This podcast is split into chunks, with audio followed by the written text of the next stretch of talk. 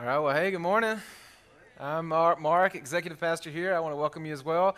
And we're in this series of Proverbs. If you've been tracking with us, we are nearing the end of it. Uh, in fact, this is the last week that I get to talk to it. Charlie has reserved uh, chapter 31 for next week, uh, where we're going to close it out. And so it's been fun. It's been really fun for me to, to be studying through it and and like I say every week, like studying it at a, at a, deeper level and really trying to understand it. I feel like this is the, the week that I kind of, for my part, get to put a, you know, a, a, bow on it and, and make any comments that, that I want to make about it. And this last section, we're going to go 22 and a half uh, through chapter 30 today. And uh, there's one big thing that I feel like we, it, it brings a lot of attention to and that we've missed out a little bit on. So we're going to focus most of our attention there. But there are just some really good proverbs uh, that are in this section that I feel like if, if I didn't share them, that we would be we would just be missing something. And so these aren't going to go on the screen or anything, but you might jot down the, the reference. Uh, maybe go back and think about it a little bit more because, you know, as we've been saying, they're kind of all over the place. And one, it's not like there are three in a row that are all combined. There's just these statements of truth that some, I mean, man, uh, life changing truth statements. Uh, for instance, I, love chapter 28, verse 1 the wicked flee though no one pursues, but the righteous are as bold as a lion. I just love that thought. The wicked flee even though there's no one even chasing them, but the righteous are bold as a lion. Feels like we need a t shirt or something. Chapter 27, uh, verse 14. If this is just good wisdom, if anyone loudly blesses their neighbor early in the morning, it will be taken as a curse right? Right? Even saying something nice, but if you loudly say it early in the morning, that's that, that's a curse. That's just wise in marriage. That's wise. I mean, you can say something really nice to your spouse, but if you say it loudly early in the morning, it's just not going to be received. Uh, this is one that probably, uh, maybe even I heard as a, in, as, as a youth, you know, back in uh, student ministry, and I, but I, I feel like throughout life I've seen it repeated I've seen it true for me and I've seen it true for others. Chapter 26, verse 11. As a dog returns to its vomit, so fools repeat their folly. Is that not true? And is it not a, uh, it's a gross word picture, right? I mean, to think about, but if you've watched a dog do that, it is exactly what people do. It's exactly what I have done. This thing that I do that I know is wrong, it's crazy how I'll return and come back to it, even though it didn't get good results the first time and it didn't get re- good results the second time. I just keep on going back to that thing. Uh, so true. Uh, chapter 26, 15. A sluggard buries his hand in the dish and is too lazy to bring it back to his mouth. A sluggard. That's how bad it is. He reaches and grabs the pizza, but he doesn't even bring it to his mouth. He just holds it in the box. 26:20 Without wood a fire goes out, and without gossip a quarrel dies down. You want to stop a quarrel, we'll quit, you know, talking behind folks' backs because that's the fire that lights the fire that causes the quarrel that you want to stop it, stop your gossip. Chapter 25, 16. If you find honey, eat just enough. Too much of it, and you will vomit. Just that, just just good truth. chapter, and I like honey, so there I needed that. Uh, chapter 25, 21. If your enemy is hungry, give him food to eat. Counterintuitive, right? If your enemy's thirsty, give him water to drink. We, we like eye for an eye, tooth for a tooth. This is, man, they're hungry, take care of them, love on them, provide for them. In doing this, you heap burning coals on his head, and the Lord will reward you. Isn't that crazy? That's just a crazy truth. Like, you really want to get your enemy, you really want to get them good, love them. Changes the whole game. And I've seen that happen. I've, I've seen people get mad because they want you to, you know, to come at, back with them with the anger that you're coming at, with, at you with. And when you come back with love, it's like, whoa, you, I don't know what to do with that. It says the Lord will reward you. Now, this is another one. Uh, if, if, parents, if you're looking for memory verses for your kids, I actually made a packet of memory verses for my boys and told them I would pay them for each one of those that they really committed to memory. And if they come back uh, a week later and still have it, I will, I will pay again. I'll pay again a month later if you got some of these verses down. So I've got a pretty good list. And this one, I think I got double pay if you got this one down. Chapter 30, verse 17.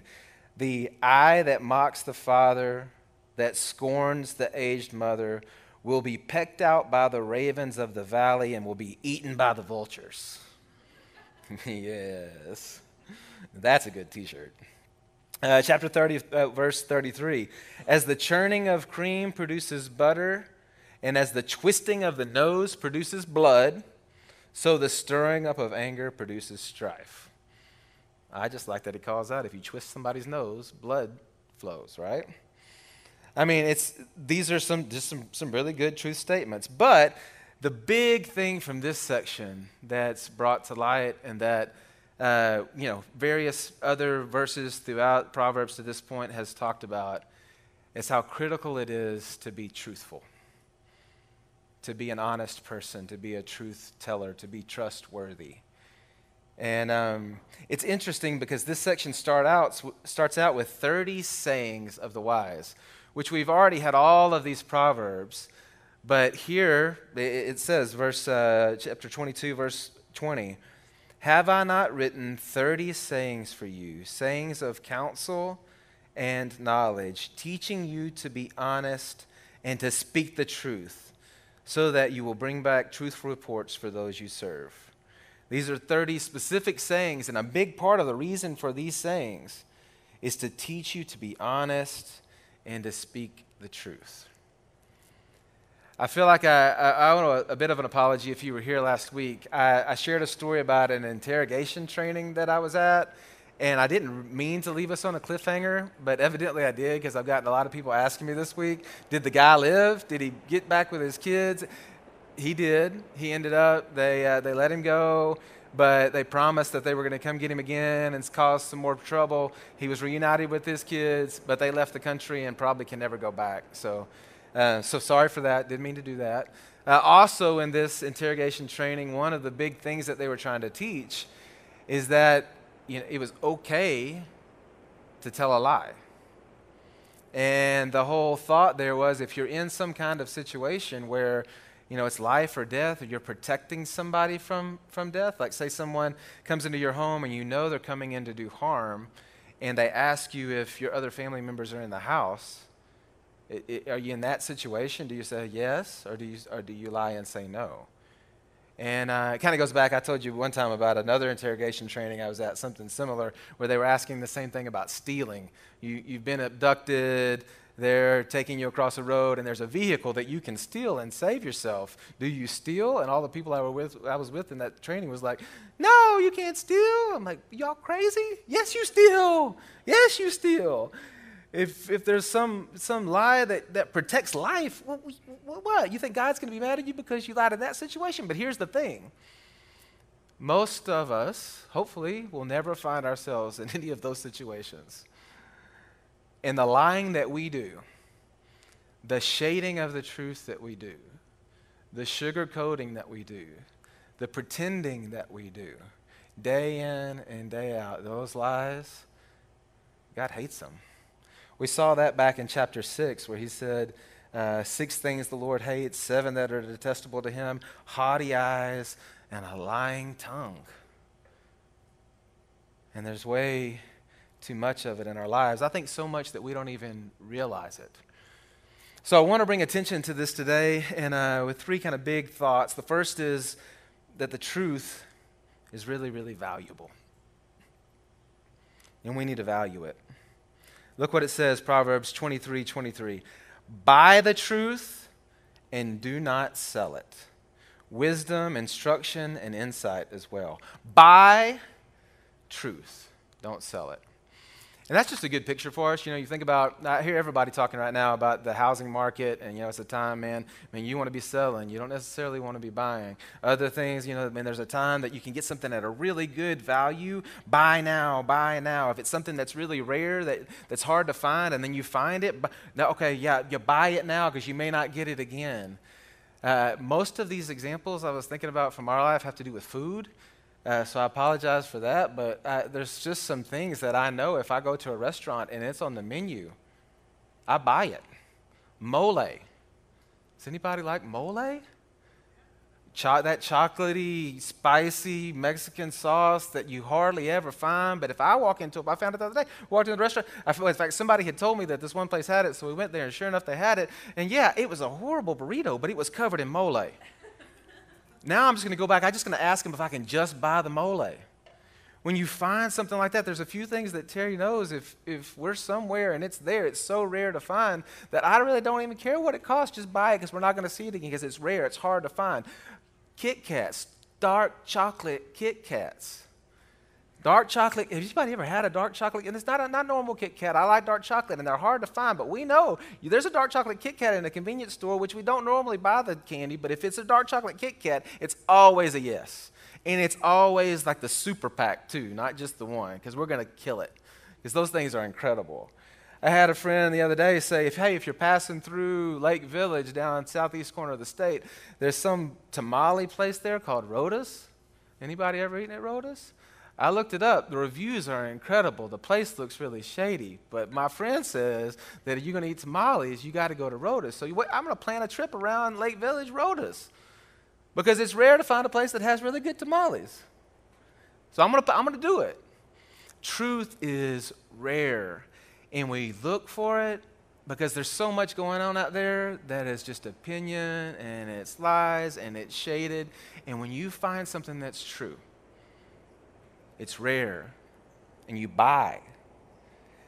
It's also really valuable. You know, you buy things when you find out that this is a great value. Like what you get for what you pay, it makes sense that we should move now. Uh, in fact, Terry and I were watching some comedians last night talk about this with uh, Sam's and Costco and places like that. Like we end up buying way more because you get in the you know, you get, you, well, but it's such a good deal. I really don't need 400 rolls of toilet paper, but, you know, look at the price. You know, we got a teacup chihuahua that, that weighs five pounds and that eats about this much dog food, but we might be tempted to buy the 100 pound bag of dog food because it's just such a good deal per pound. We might as well do it. We probably won't even get to it, but, you know, because it's such a good value. And truth is valuable. And so when you find it, wherever you find it, when you find truth, you buy. But you have to recognize that it's really rare. It's not everywhere. And there's a lot of things that pose for truth that just aren't true. Rotisserie chickens. Those things are, are like under five bucks at Sam's. They're twice that at the grocery store. So I bought two the other. We only needed one, but I bought two because it was valuable. you find truth, you buy. Something else about truth is it's really, really powerful. Uh, it says, chapter 24, verse 26, an honest answer is like a kiss on the lips. An honest answer is like a kiss on the lips. Now, the minute I say kiss on the lips, what is it? Like, it, it's so powerful that it even brings emotion to If I'd have said a kiss on the cheek, you know, uh, in the New Testament, a lot of times there's this brotherly kiss. I don't even know what, what to do with that. But this is a, he said, a kiss on the lips. It's the reason why, you know, you're hanging out, somebody might say, hey, yeah, what, what's, what's, what was your first kiss? Tell me about your first kiss. If you've had a first kiss, you remember that moment. That was, that was a powerful moment. I got a horrific story. The back of a school bus on a school trip in a truth or dare game where the girl before me was dared to dip some snuff, and then I was dared to kiss her after she dipped it. That's what happens when you go down, grow up in small town Arkansas, right there. But got totally redeemed because I remember clearly the first uh, time that I kissed Terry on the lips. And it was like I'd stuck my finger in a light socket, right? Eight billion volts running down my spine. Powerful.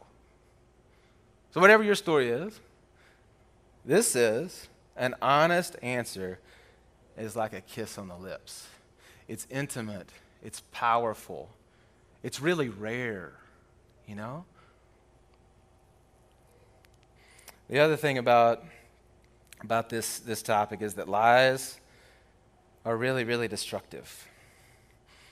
And we might pretend and play around like lies are no big deal, um, shading the truth a little bit, like it, will be okay. Maybe, maybe we even have convinced ourselves at times that it will be help, helpful to the situation, that it would help others or help us, that the end would be better if I'll just not tell the truth. But, y'all, the truth that you should buy and not sell is that lies are really destructive. Look at this a lying tongue hates those it hurts, and a flattering mouth works ruins. Works ruin. It's, it's, it's going to hate those, it's going to bring hurt. And look how it uses flattering. So just saying kind words that aren't really true, puffing it up, the situation up, uh, it only causes ruin. It might look good for a moment, but it ends really poorly chapter 26, verse 18, it says, like a maniac shooting flaming arrows of death. I mean, like a maniac shooting flaming arrows of death is one who deceives their neighbor and says, oh, I was only joking. A maniac. It makes me think about those war scenes, those old movies, you know, I always picture what it would be like to be the gladiator or be in that, be in that fight. And I think that just having a sword in my hand and a shield and like hand to hand combat, that's one thing. But all every time, right in those movies, there's that scene where the archers step out and the sky goes black. And a lot of times they have, you know, they have the, the, the arrows on fire and the, they're coming in the sky and they're falling and the guys are standing there and like one goes down and this guy goes down and this guy's standing here and you're just wondering which one of them is going to get hit. And sometimes even you know the, the, the team or the, the, group that's firing the arrows it's even their people that are out in the middle of the battle. It's all mixed and they're, it's just it's just hurting everybody. It's just hurting everybody. That's what it's like when we lie. We just fire these arrows up in the air. Have you ever done that when you were a kid like had a bow and arrow and just shot it up in the air not a good idea. It's not a good idea. I remember doing that and then running around trying to dodge where it was going to land. Not, that's what it's like when you lie. That's what it is. It's just a maniac firing flaming arrows of death, and it's going to cause pain. It's going to cause you pain. It's going to cause your people's pain. It's going to cause the people you think you're enemies. It's going to cause everybody. It's not going to end. It's not going to end well. Chapter 26, uh, a little further on, it says, "Whoever digs a pit." Will fall into it. If someone rolls a stone, it will roll back on them. Speaking specifically about these lies. Okay, so you dig a pit and then you fall into it. You roll a stone back and it just rolls over on you. Has this not been a theme through Proverbs that these kinds of decisions, it's like setting a landmine and then stepping on it yourself? Uh, I, think, I think I said a few weeks ago, it's like Mario Kart dropping the banana and then rolling around the track and running right back over it again. That's, that's, what this, that's what this is. That's what a lie is. You set a trap for yourself. you know, um, as I said last week, I'm trying to teach Brennan, who's getting ready to turn 16, how to drive. And sure enough, this last week, we're, we're out. Um, we, he's driving down, there's a car coming and uh, evidently they weren't paying attention, and the car in front of them in the other lane threw on their brakes. So now, now when that happens, right, you got a decision to make. I, I can slam on my brakes and just hope, hope, hope, hope that I don't, I don't tag their bumper. I can slam on my brakes and then jerk the wheel to the right into the shoulder, and if I maybe miss them, or I guess I guess I could slam on my brakes and then jerk the wheel into oncoming traffic not advisable. But that's what this other person did. And sure enough, they came right into our, our lane. Luckily, Brennan, man, he was cool and calm, slowed down, kind of got over to the right of the shoulder and let them recover. But I'm a perfect, perfect teachable moment, right? Man, whatever you're going to do. I mean, best case scenario, stop and miss. Maybe if you have to, pull over into the shoulder. But man, whatever you do, don't jerk left I mean, it would be better to hit a stopped car and maybe dent the bumper than to pull into oncoming traffic and somebody coming 60 miles an hour that T bones you right in the face. That's not going to work. Well, that's what we do when we lie. We think, oh, this is going to work. This is going to keep me from hitting the bumper. And instead, we pull right into oncoming traffic and multiply the problem. It's like, man, first thing, if you see a deer, I know we all love Bambi, and I'm sorry, but you hit Bambi. You don't, you don't, you don't try to miss Bambi and roll the car in the ditch and, and potentially kill yourself. You, you got, you got to hit Bambi, and it's going to be okay. If you've seen Tommy Boy, you know it'll get back up again. All good. but, but, but what gets you in trouble is if you try to avoid this issue and then you jerk the wheel and make a, a bigger issue, which is what we do when we lie. We think we're, we're going to make the situation better by, by just, you know, maybe if I just tell a little bit different, if I tell that story a little bit, little bit different, if I, if I puff it up and make it sound better than it actually was. Or sometimes if I'm just like, man, the truth is going to cause pain, so I'm not going to tell the truth, and that'll be better. It's not. What you did, just did was, was make it worse. And I remember my, my first real job out of college, I was at this point probably uh, 22, 23, and, uh, and I just realized that the work environment wasn't, wasn't really good. Uh, Terry and I were trying to figure out married life and having some struggles, and there were just a lot of personal things going on that I had decided that this environment and this job wasn't the job for me. However, I went to my boss and didn't want to tell him that story because that story made me look kind of weak. It made our situation, it made, it made me look kind of bad and us look kind of bad. And so I told a different story that had some truth to it, and it was mainly how everything was broken on the other side of the table, how they had the problem, and that how we didn't really have any problems.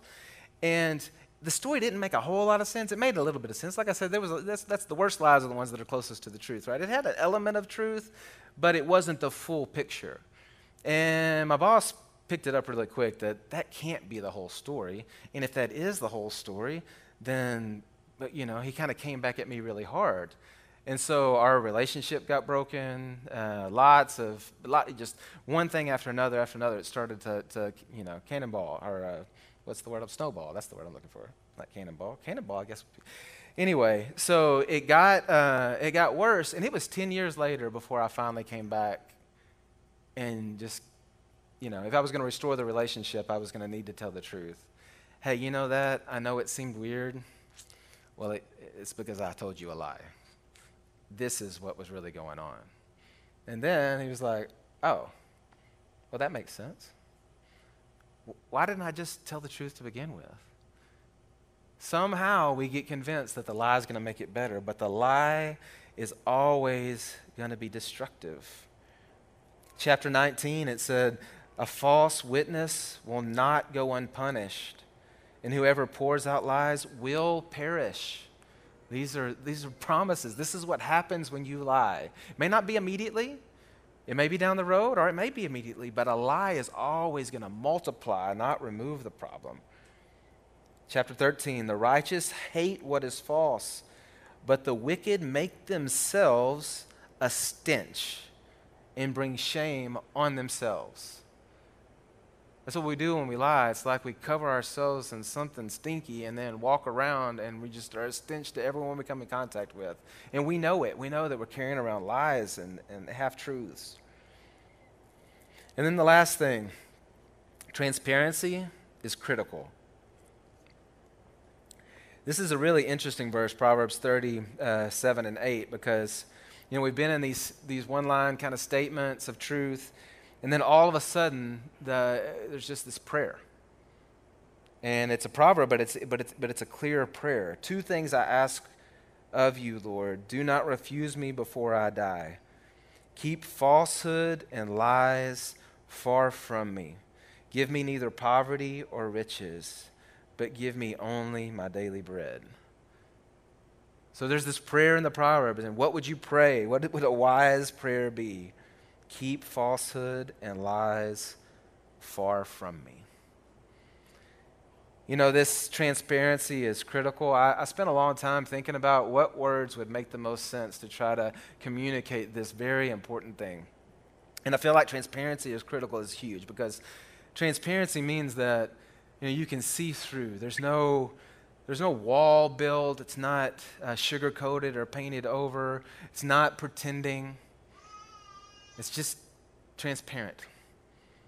This is, this is who I am the good, the bad, the ugly, the redeemed, you know, the broken, my strengths, my weaknesses. This is, this is who I am. I just thought about this. I remember going to this, uh, oh, this conference a few years ago, and the speaker, uh, I forgot what he had a really funny name. And I don't remember anything that he said, but he was a big old guy, and he was sweating profusely. And in the middle of the deal, he was talking about uh, just being honest. He just pulled, he had a suit on, and he just pulled back his jacket, and his belly was so big that it was kind of busting out of the shirt. And he said, There's nothing pretty about this. and I just remember thinking, man, at least this guy's being honest, man. He just he's just being honest. He's being truthful about who he is in this moment, man. He's preaching truth, and I just want to be. I don't want to try to cover up or pretend. I just want to want to be honest. Being transparent about who you are is critical. And by critical, what I mean by that is it's life and death important. And we need to, we need to see it as that. And, uh, and you know, we've been, since you were little, I mean, I was thinking about all the children's stories that, that talk about this. Uh, it's something like, you know, a tugboat who wants to be a speedboat and so the book's about how they're a tugboat and they don't want to be the tugboat, they want to be the speedboat. So they try to pretend to be the speedboat, but they're a horrible speedboat because they're a really good tugboat, but they don't want to be a tugboat. Speedboat couldn't be a tugboat, but a tugboat can be a speedboat. Speedboats try to do the tugboat thing and they fail, and the tugboat tries to do the speedboat thing and they fail. And so the whole book is about, you know, you're trying to teach your kid, you just, hey, listen, you just need to embrace who you are. Be, be the tugboat and be a good tugboat and own being the tugboat. And that's, that's right and that's good. That's what God wants from us. He made you you. And it's beautiful and it's perfect and it's not like everybody else. But you need to be you and just be transparent about who you are. I remember uh, in high school, my one and only attempt at, at snowboarding. Me and a buddy went to this place and we dressed the part. Don't I know you've done this. You may not admit it, but you know, I, try to you know pretend to be something that you weren't necessarily. Like we were, we wanted to play the part of snowboarders, and so we had seen what snowboarders look like. So we found some stuff, and we put the garb on, and we even like altered some things that we had to to really look like snowboarders. I got about 100 yards down the first slope, thought I had a concussion, laid back on the, on the ground and was just trying to catch my breath, thinking, how quickly can I get in to check these, the snowboard in and get skis? Because this is not going to happen. I'm recovering, and these two guys, boom, boom, boom, they're doing flips and tricks and things, and they slide down and sit down beside us.